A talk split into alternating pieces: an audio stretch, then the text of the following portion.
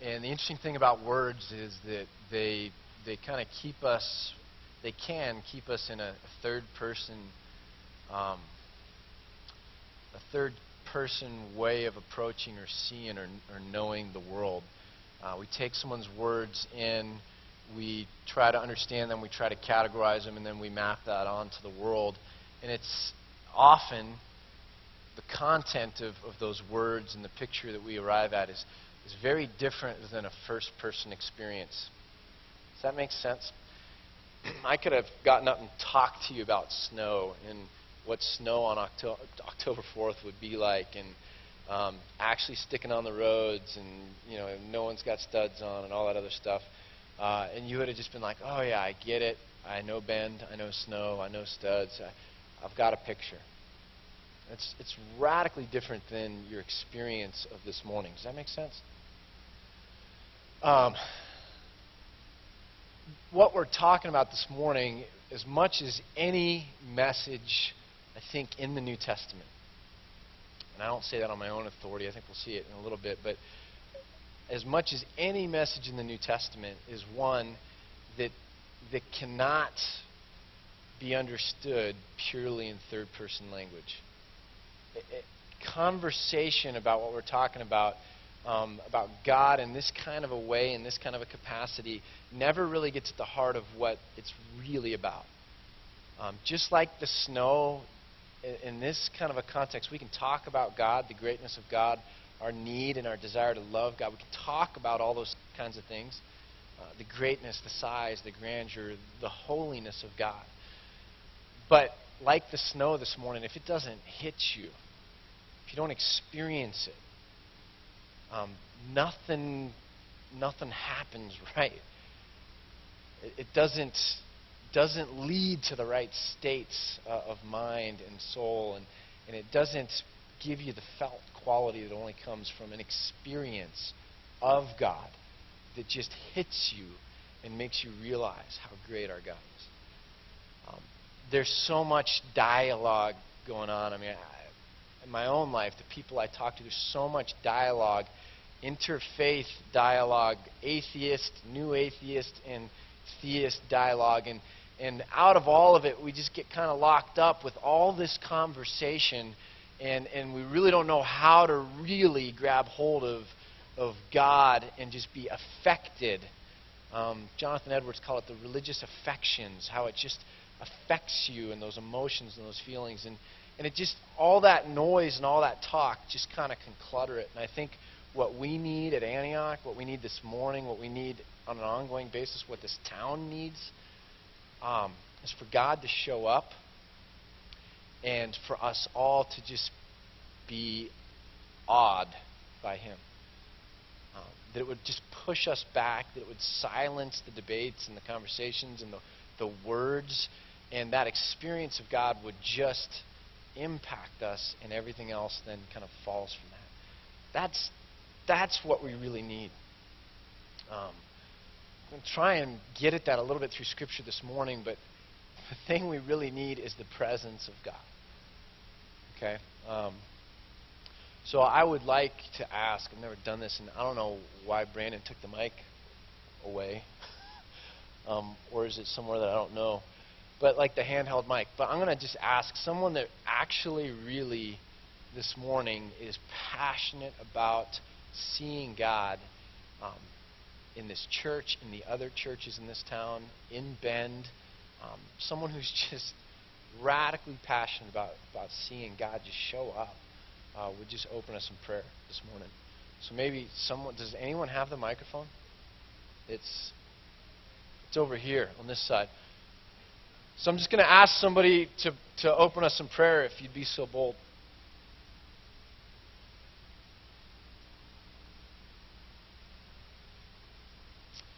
Can you yell it, you think? Because I, I don't I, I don't want to throw it.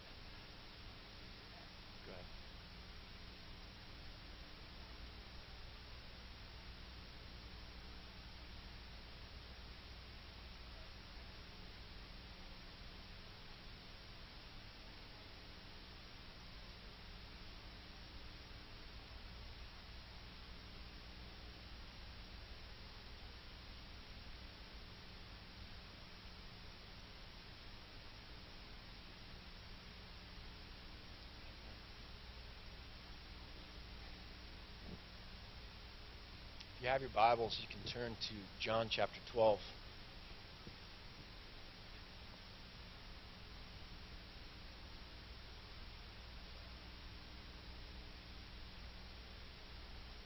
just going to read through this passage and I'm going to make a couple comments as we go. Um, it'll be on the screen for you as well. But this is John chapter 12. The, the very first words are very telling incredibly telling. Right out of the gate in chapter 12, it says, Six days before the Passover. And this is the Passover time in Jerusalem when, when Jesus gets killed, when Jesus um, gets crucified. So this is the last week of Jesus' life, his earthly ministry, earthly life. And arguably one of the most significant weeks in, in all of history. Um, it's hard to really grab hold of that one, right? I mean, how do you digest that? But we're dealing with, over from here through the end of John, um, a very profound season um, in all of history. Six days before the Passover, Jesus arrived at Bethany where Lazarus lived, whom Jesus has, had raised from the dead. We see in a parallel passage in Matthew that they're at this leper's house in Bethany named Simon um, presumably somebody that Jesus had healed. And here a dinner was given in Jesus' honor. Martha served while Lazarus was among those reclining at the table with him. Now, it's an interesting thing because if you remember from earlier, um, there's kind of a death warrant out on Jesus. Like there's a hit on Jesus. Like if you know where Jesus is at, you're supposed to tell the religious authorities because they want to come kill him. And it, it talks later about how they want to get Lazarus now because Lazarus, in some sense, is a part of people coming over to Jesus. And so this is a highly charged thing. They're, they're getting close to kind of Jerusalem. This is Jewish territory. And they're at this dinner where people are going to come, and, and there's a hit out on Jesus. I mean, this isn't just Sunday afternoon football when you go home today. Okay, this is, these are people that are passionate about each other, in tight relationship with each other, coming together in almost in a, in a public sense, um, and, and running a, a risk in doing so, and they're having this meal.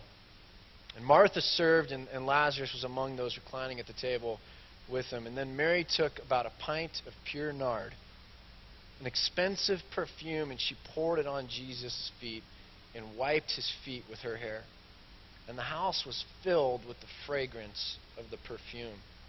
Now, um, that perfume was probably about two and a half times the amount, value wise, of what Judas sold Jesus, betrayed Jesus for. Um, like expensive stuff, you know, the kind of money that people would have looked at and felt like, gee, um, there's a lot I could think of that we could do with that money. Do you know anyone that's got like a big chunk of money sitting around and you immediately start thinking about, I know how I'd spend that money? I do that with my dad's money all the time. He didn't really have any, but like, you know, I, I know how I'd spend that money. Um, it's a lot of money. And she she comes and she she breaks this thing, opens this thing, pours it on Jesus, gets on her knees, and wipes his feet with her hair um, and it's this amazing kind of a scene. And the house was filled with the fragrance of the perfume. Now, if we were like a mega church, this is where we would like have like be breaking bottles of eternity all around and like wafting it into the air so that you guys could really get what's going on here. But I mean, think of that. Like if you took a bottle of perfume, a whole bottle, and opened it up, just the whole room is going to be filled with that fragrance. This is the dominant thing going on for everybody at that time in that house. It's a crazy thing. But one of the disciples, Judas Iscariot, who was later to betray him, objected. Why wasn't this perfume sold and the money given to the poor? It was worth a year's wages. He did not say this because he cared about the poor, but because he was a thief. And as keeper of the money bag, he used to help himself to what was put into it. John really kind of advances Judas as kind of the, the, the guy that got the most frustrated. Um, in Matthew, we see that, that it wasn't just Judas that felt this way. Kind of many of the disciples felt this way. Judas was probably the, the one with the biggest scowl or whatever. But, but there's a lot of people going, wow, this is, this is, you don't see this every day. This is pretty extravagant. This is pretty crazy. Um, how do I feel about that? What's going on? Judas has his own agenda, John tells us. Not only is he trying to wrestle with it or figure it out, but he dislikes it because he has his own agenda. He likes having control of the money so that, one, he can help himself to it, and two, so that he's in a power position. Judas's character is all wrong. Yet he hides behind justice. We'll get to that in a, a minute. Leave her, leave her alone. Leave her alone. You don't say leave somebody alone unless you sense that somebody is being attacked or picked on or or ridiculed or whatever, right? You're caught up in, in the main subject where the verb is going on of kind of the sentence. This is front and center what's happening. And you don't stop that to rebuke or to tell somebody leave somebody alone unless there's something happening, there's an action going on. So what Judas is doing is is causing a stir and it's changing the focus of the event to himself. And, he, and, and it causes Jesus just to speak up and just say, Leave her alone. It was intended that she should save this perfume for the day of my burial. You will always have the poor among you, but you will not always have me. That's a really amazing thing because Jesus' disciples, all the way up until the last day, don't really get that he's going to be dying. I mean, he's kind of telling them he's going to be dying, but they're still trying to keep it from happening, all this other stuff. Mary, with that unique gift that she had, looked at Jesus, saw the weight on his shoulders, saw it in his eyes, um, read the times, knew what was going on, and she came and did this. And Jesus saying, Look, she knew this thing really was intended as kind of. Um, anointing me for my burial, for my death, for what's coming. Um, what she did is really marvelous, and it shows an intimacy that you really don't know anything about. This is a fascinating, fascinating passage. And I want to kind of step back from it just a little bit. And in uh, Bible interpretation, it's. Uh, it's called hermeneutics. Textual interpretation is called hermeneutics. From the word comes from the Greek god Hermes, which was the messenger god. So the word hermeneutics is how do you interpret a, a message, a written message. And when, when I was in school, the big thing was what's called a hermeneutic bridge. So you take an ancient text and you try and reduce it down to a timeless principle. And then out of that timeless principle, you can come over here and make application. So, uh, for example, um, when God says, I don't desire the blood of, of sacrifices, um,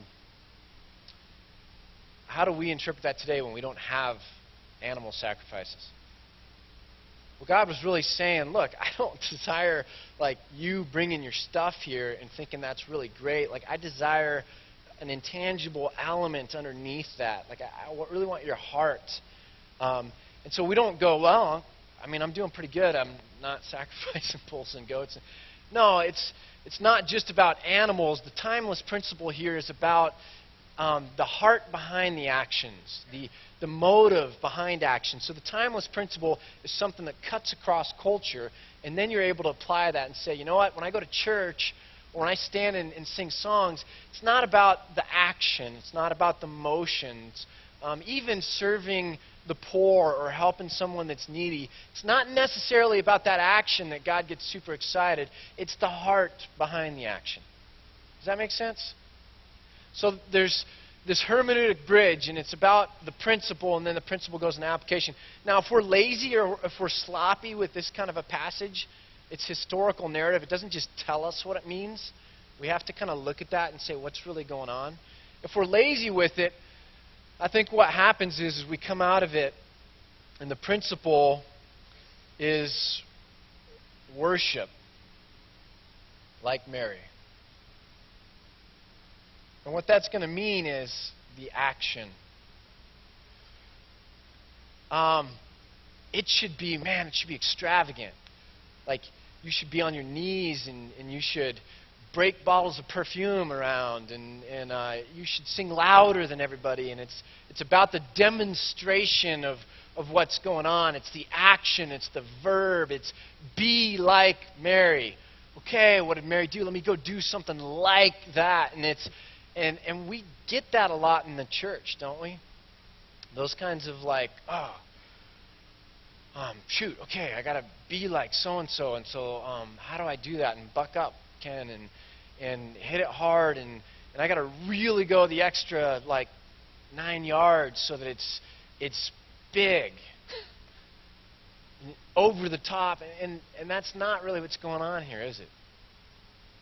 Um, I mean, seriously, like if, if if that was what was going on here, like I don't I don't have any perfume. I don't wear I don't wear cologne. I don't have any hair. Can't can't do that. Um, it's not about me loving Jesus like Mary loved Jesus. I'm a boy. She's a girl. You know, she has hair. I don't have hair. She had perfume. I don't have perfume. She had Jesus like in person right there. I don't. I have Jesus here through the Holy Spirit. I, I have God that I can talk to and and I have other Christians, and Jesus says in some way that as I like serve you, it's like serving Him. If you go visit those in prison, if you go help the needy and feed people that don't have food, and if you do this kind of stuff, it's as if you're loving me. That's how I want you to, to do it once I'm gone, Jesus said, right? So there's a difference between Mary and, and me. And I think a lot of men struggle with this. We get in churches and, and we're kind of pushed and goaded and and like we don't know what to do with that. The the real feely stuff or the the comparison game or the you know what it, I don't know how to do that. Like I don't cry. You know, like can I, you know, does that mean I'm a second-rate Christian? Does that mean I fall behind the people that are super emotional? It's like, no, not at all. What's going on here, the timeless principle, is about that heart thing. It's about Mary's devotion and, and her singularity of her focus, the, the fact that she has an undivided heart. And it's about a type of worship that's not an action, it's a heart issue. And so, this is where the principle's at if we're going to understand really how this applies to us and, and what we should be challenged with in this passage. It's simply um, is God God in your life? Is your obsession in life God? Is the thing that dominates your thinking and your appetites and your hunger and your desires and your conversations with other people and the plans for your life and your dreams and, and your hopes and all of that? Is it all wrapped up and, and you can sum it up by God? I'm obsessed with God. My focus is on God. I want God. I love God. Or is God like less than that? You love a lot of things. Oh, and yeah, I love God too. I, mean, I heard a joke once. I don't even know if it applies. It just sounds like a funny thing to say. But, um, you know, you can, you can kiss your sister, but who'd want to? You know? Um, it shows that there's really distinctions here in categories of love. And we get fuzzy with that, don't we? Um, you know, you can love anything. You can love dog poop. If your business, you have a business, you own a business, and it's all about dog poop cleanup, then you love dog poop. Because that dog, it makes you money. And your hopes and your dreams are magnified by this. So you love it. Okay, that's how Judas loved Jesus. Judas loved Jesus. But the kind of love he had was, was utilitarian. It was about how Jesus fit into the dominant things in his life that he was devoted to. Judas loved Jesus, but Jesus was not Judas's God. He did not worship Jesus. There's a lot of people in America. There's a lot, there's a lot, I mean, I've struggled with this at times. There's the ability to love God or love Jesus or even love the Holy Spirit, and, and it's not because they're God. It's because I'm devoted to something that might require them or that they might be able to help me out with. Mary comes in, pushes her way past the people that were lackadaisical, that were just kind of um, numb to the realities of what was going on. And she comes laser focused, throws herself at Jesus' feet, and in her devotion, she worships Jesus and devotes her. It's front and center, it's elevated. This is the focus. Um, it's amazing how in America we've. Um, we've we've taken the the God thing and the religion thing and we've really uh, made it casual. We've really made it casual. Do you know that the way the, the Jews and the early Christians would have prayed looks a lot more like um, how Muslims pray? If you, if you see Muslims in their in their prayer time or in their mosque, on their knees, on a on a carpet, with their face down, prostrated on the ground.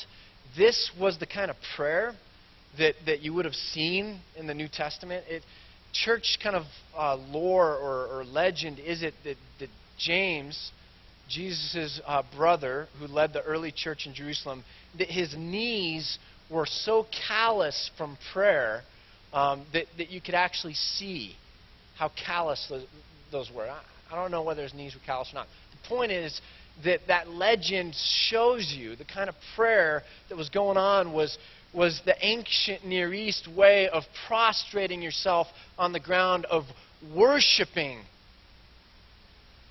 And um, we've lost that, haven't we? I mean, a lot of us might have it, or we might have it at different times, but we typically think, how do we get comfortable and then pray? We don't we don't throw ourselves down or bury our face in the corner of the couch as if we're crying out to the God of the universe because that's where we're at emotionally. We take it casually because that's what we're supposed to do as a matter of routine. Um, we, we can get to where we're sitting there and we can hold hands and we can pray about Aunt Mildred's elbow and and um, the exam coming up this Friday and I watched. I was listening to um, K-Love with my wife, and they were like, "We pray for all our K-Love listeners daily." And I'm, you know, my wife's like, "Really? like, that's great." You know, like it's such a blanket. I mean, that's just that's how we begin to talk about prayer. Like, um, God, just all of those K-Love listeners. I mean, and what is that kind of communication? Um, and here comes Mary, and she blitzes through, and she throws herself at Jesus' feet, and, and she shows us devotion. She shows us a picture of devotion. And here's what's going on.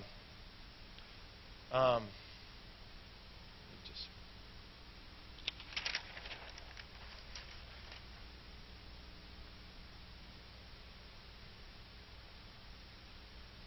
you ever heard of love languages? You know, there's like five of them. Um, like hugs and touch and stuff, words of affirmation, acts of service, gift giving, quality time. Is that five? Is that all of them? I think it's kind of a cool thing. You're like, oh yeah, people do have their preferences of like how they like to be loved or whatever. love, as a, as, a, as a generic thing, expresses itself in different vehicles, right? Okay? Devotion to God shows up in different ways. We could go on and on drawing boxes, but this devotion filters itself out into different ways, right? If you really care about God, what did we say? You know, you're gonna you're gonna have an attitude towards the poor or the imprisoned or the oppressed, or you're gonna you're gonna prioritize community and the habit of being together with other believers, and and you're gonna um, give your money to God. Um, you're going to care about money as if it's God's money, and you're going to do that. And there's different ways in which, which devotion is channeled. You're going to encourage one another. You're going to serve and have a ministry. Why? Because God designed you not to just take up space. Like your life is meaningful. You're able to contribute. Devotion is going to channel its way out. Okay? Here's the really interesting thing. I, quote from Francis Schaeffer. Francis says, uh, Schaeffer says, the problem with Christians in this country in the last 80 years or so is that they have seen things in bits and pieces instead of totals. I think it applies here. What can happen after time is this devotion funnels itself down through different things, different love languages, different actions, different, different looks. And pretty soon we get to seeing this and we lose sight of what the whole point was in the first place. It's the husband, like, taking out the trash and coming back in and, you know, grumbling at his wife. You know, take that. I served you. You ungrateful, whatever, you know, like flowers. Okay, I'm good for a year. You know, get off my back. Um, you know what I'm saying? Like, pretty soon it becomes about the action and the pieces rather than the, the ethereal heart thing that was driving it, right?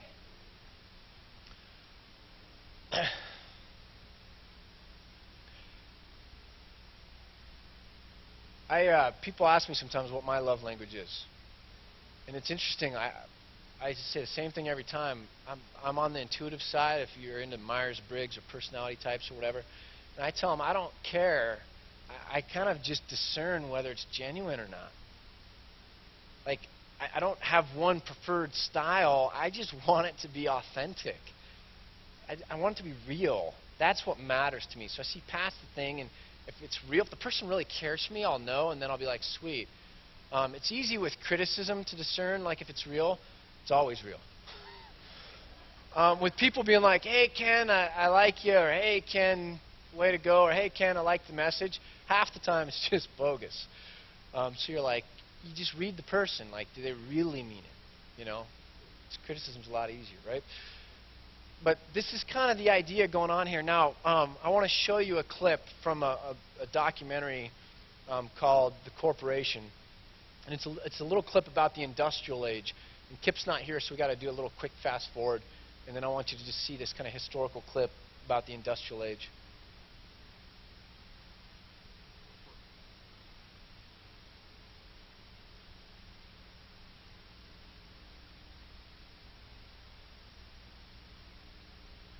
And in 1712 when an Englishman named Thomas Newcomen invented a steam-driven pump to pump water out of the English coal mines so the English coal miners could get it more coal to mine rather than hauling buckets of water out of the mine. It was all about productivity, more coal per man hour.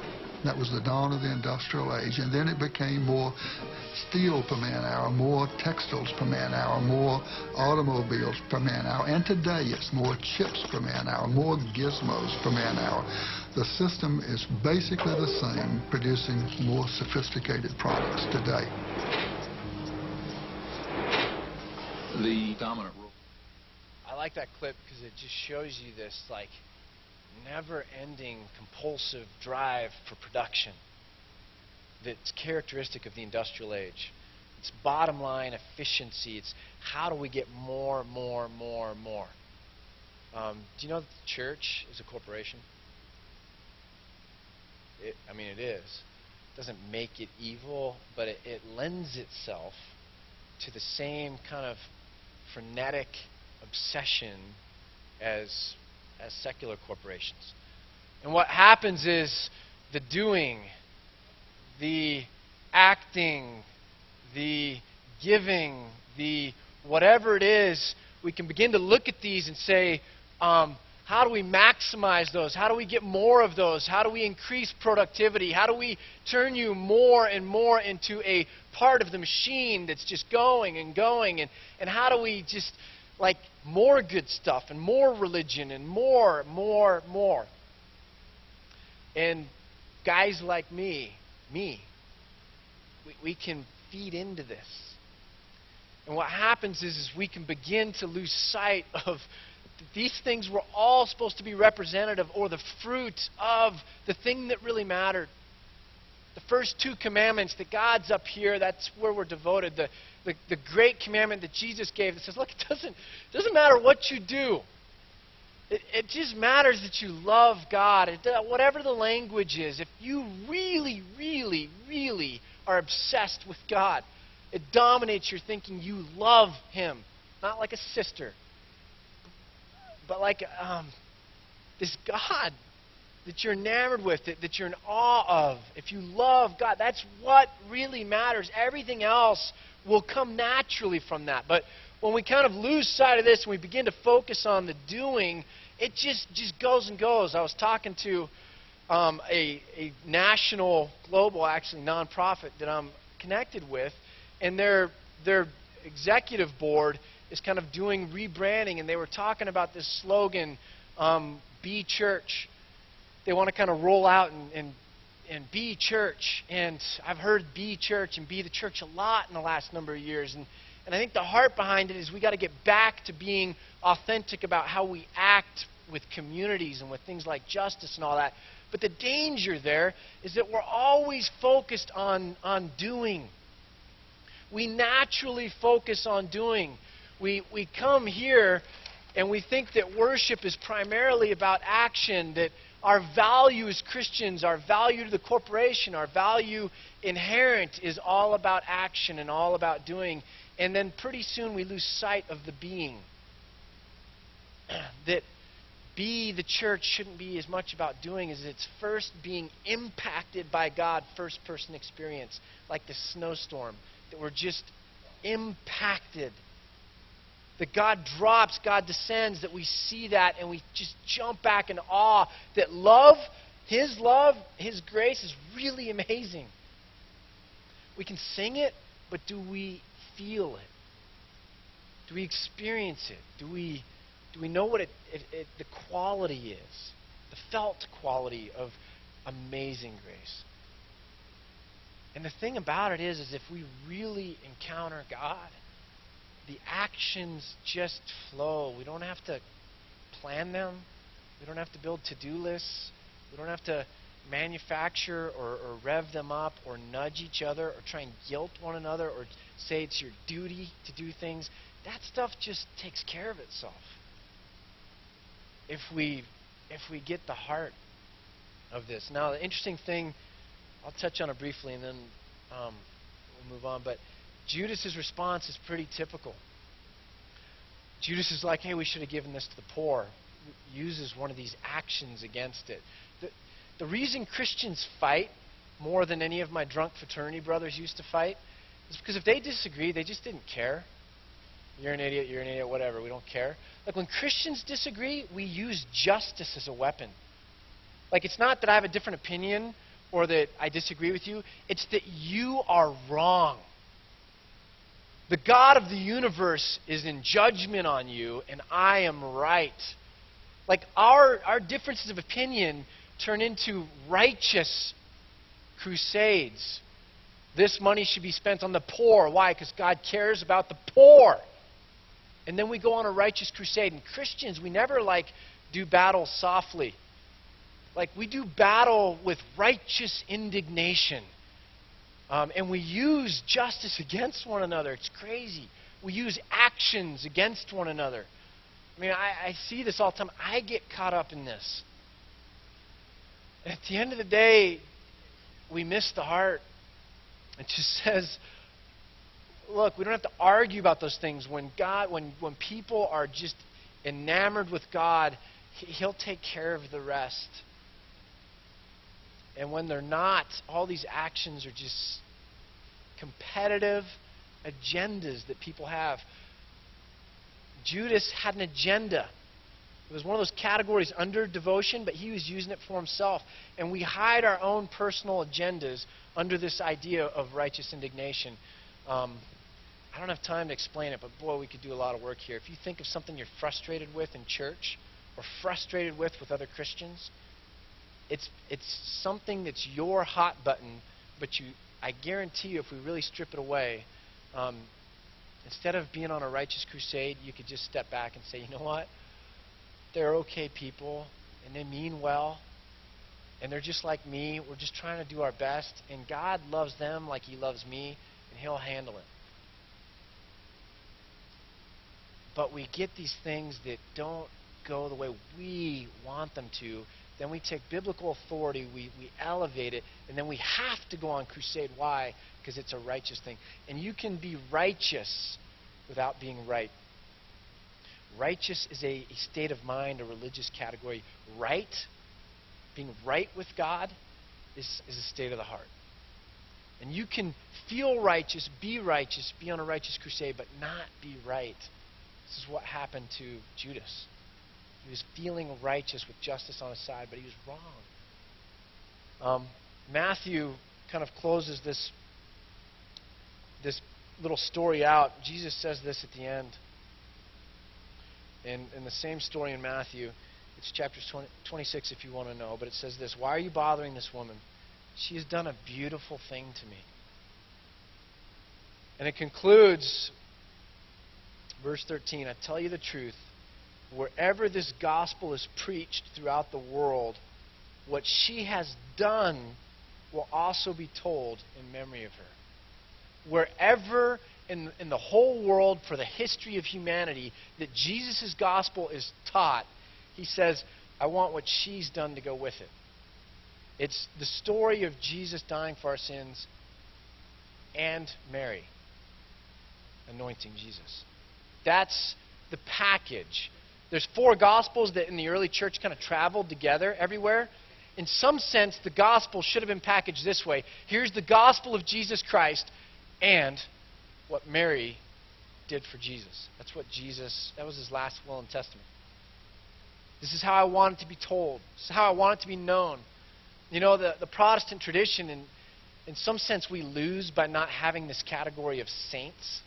You know, the idea of saints. Mean, we actually hate it as Protestants because we're, we're capitalists and we're individualists and we don't like anybody above us and we don't like to have to submit to, to things or people or look up to them. We want to maximize it ourselves. I, I don't want to look at that hero. I want to be the hero.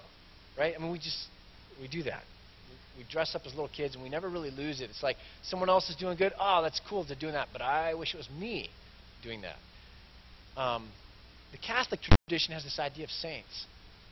These are people set apart unto God in a certain like special way, and you kind of are able to look up to them as role models or heroes. And and Jesus, at least in this passage, seems to do that to somebody. I'm setting her apart and I'm elevating her to where I want that story, I want what she did to be seen, to be recognized, to be admired, to, to look up to it, that she's like a, a Christian hero or heroine, and, and you respect that. And in seeing that and in reflecting on it, you begin to understand that it's about devotion. It's not about the love language, it's about the love. It's not about the action of worship, it's about the heart. And I want you to see what she did, not so that you can emulate it perfectly, but so that you can be impacted and transformed or convicted by the devotion she had because she got it. She got the Ten Commandments, she got the great commandments, she got love. And all the love languages are nothing if you don't have this thing at the center. And all actions, Paul says in 1 Corinthians 13, are nothing if you don't really have love. And love is where it's at. And it's not just utility. It's not just, hey, this works for what my agenda is. It's that this is your agenda. It consumes you. And Jesus says, I want, I, I want, she's a saint. I want my people to see this. I want them to be impacted by this. I don't, I don't want them to be like Judas. Um, I want them to be like Mary. So this morning, it's like, how do we apply this? I mean, how do we how do we go out? How do we be transformed or impacted or, or spoken to with it? And, and I think it's just simply this: words fail at giving first-person experiential knowledge. This sermon has failed. Okay? Where it can succeed is when you sit down with Scripture, or when you sit down to pray, or when you go out and you meditate and reflect, and you just cry out to God and say, God, I need to experience you. It says, draw near to you and you will draw near to me. I'm, I'm asking for that. I'm asking for you to come close. I'm asking for you to be real right here, front and center, to give your, a piece of yourself to me. So just open my eyes that I might see it. Because if I'm not impacted, if I don't get to experience it, if I don't get to see you, if I don't get to in some way touch you, not literally, but, but just there you are, I will never have that first person um, thing that has to happen.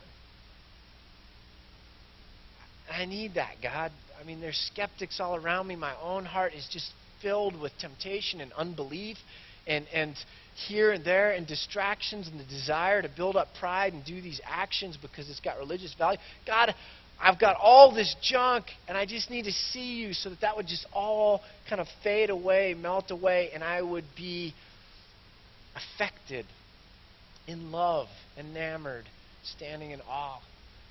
Sermons fail, God, but your presence, your presence, your holiness, your grandeur will not fail it will, it will transform. So you have to take this somewhere. The sermon by itself can do nothing. But God has promised that if you go get, and, and, and not the silly kinds of prayers, but the falling on your face, the true worship, the true prayer, the true prostration before God, just saying, I want I want you and nothing else. That that is effectual. That that will change you. That's what God is looking for. And you've got to go there. I've got to go there. We've got to go there. I've got to help my kids learn how to go there. And then it becomes what it was supposed to be. Father, we, we just commit to you our lives, uh, messy and broken as they are. We want righteous actions to come out of us, but not because of righteousness. We want it to come because we are with you, because we know you, and because we're in love with you. And in all of that, it just bears a certain fruit. It, it, it affects us in a certain way. And that our actions would be pure and not hypocritical. That this world would see something alive, something desirable, something good, something that you've created, and not just um, an institution. Not just more and more efficiency, not just more and more action. So, God, take us as we are, transform us, mold us, show us a piece of yourself. Um, let the other stuff melt away. We commit ourselves to you in Christ.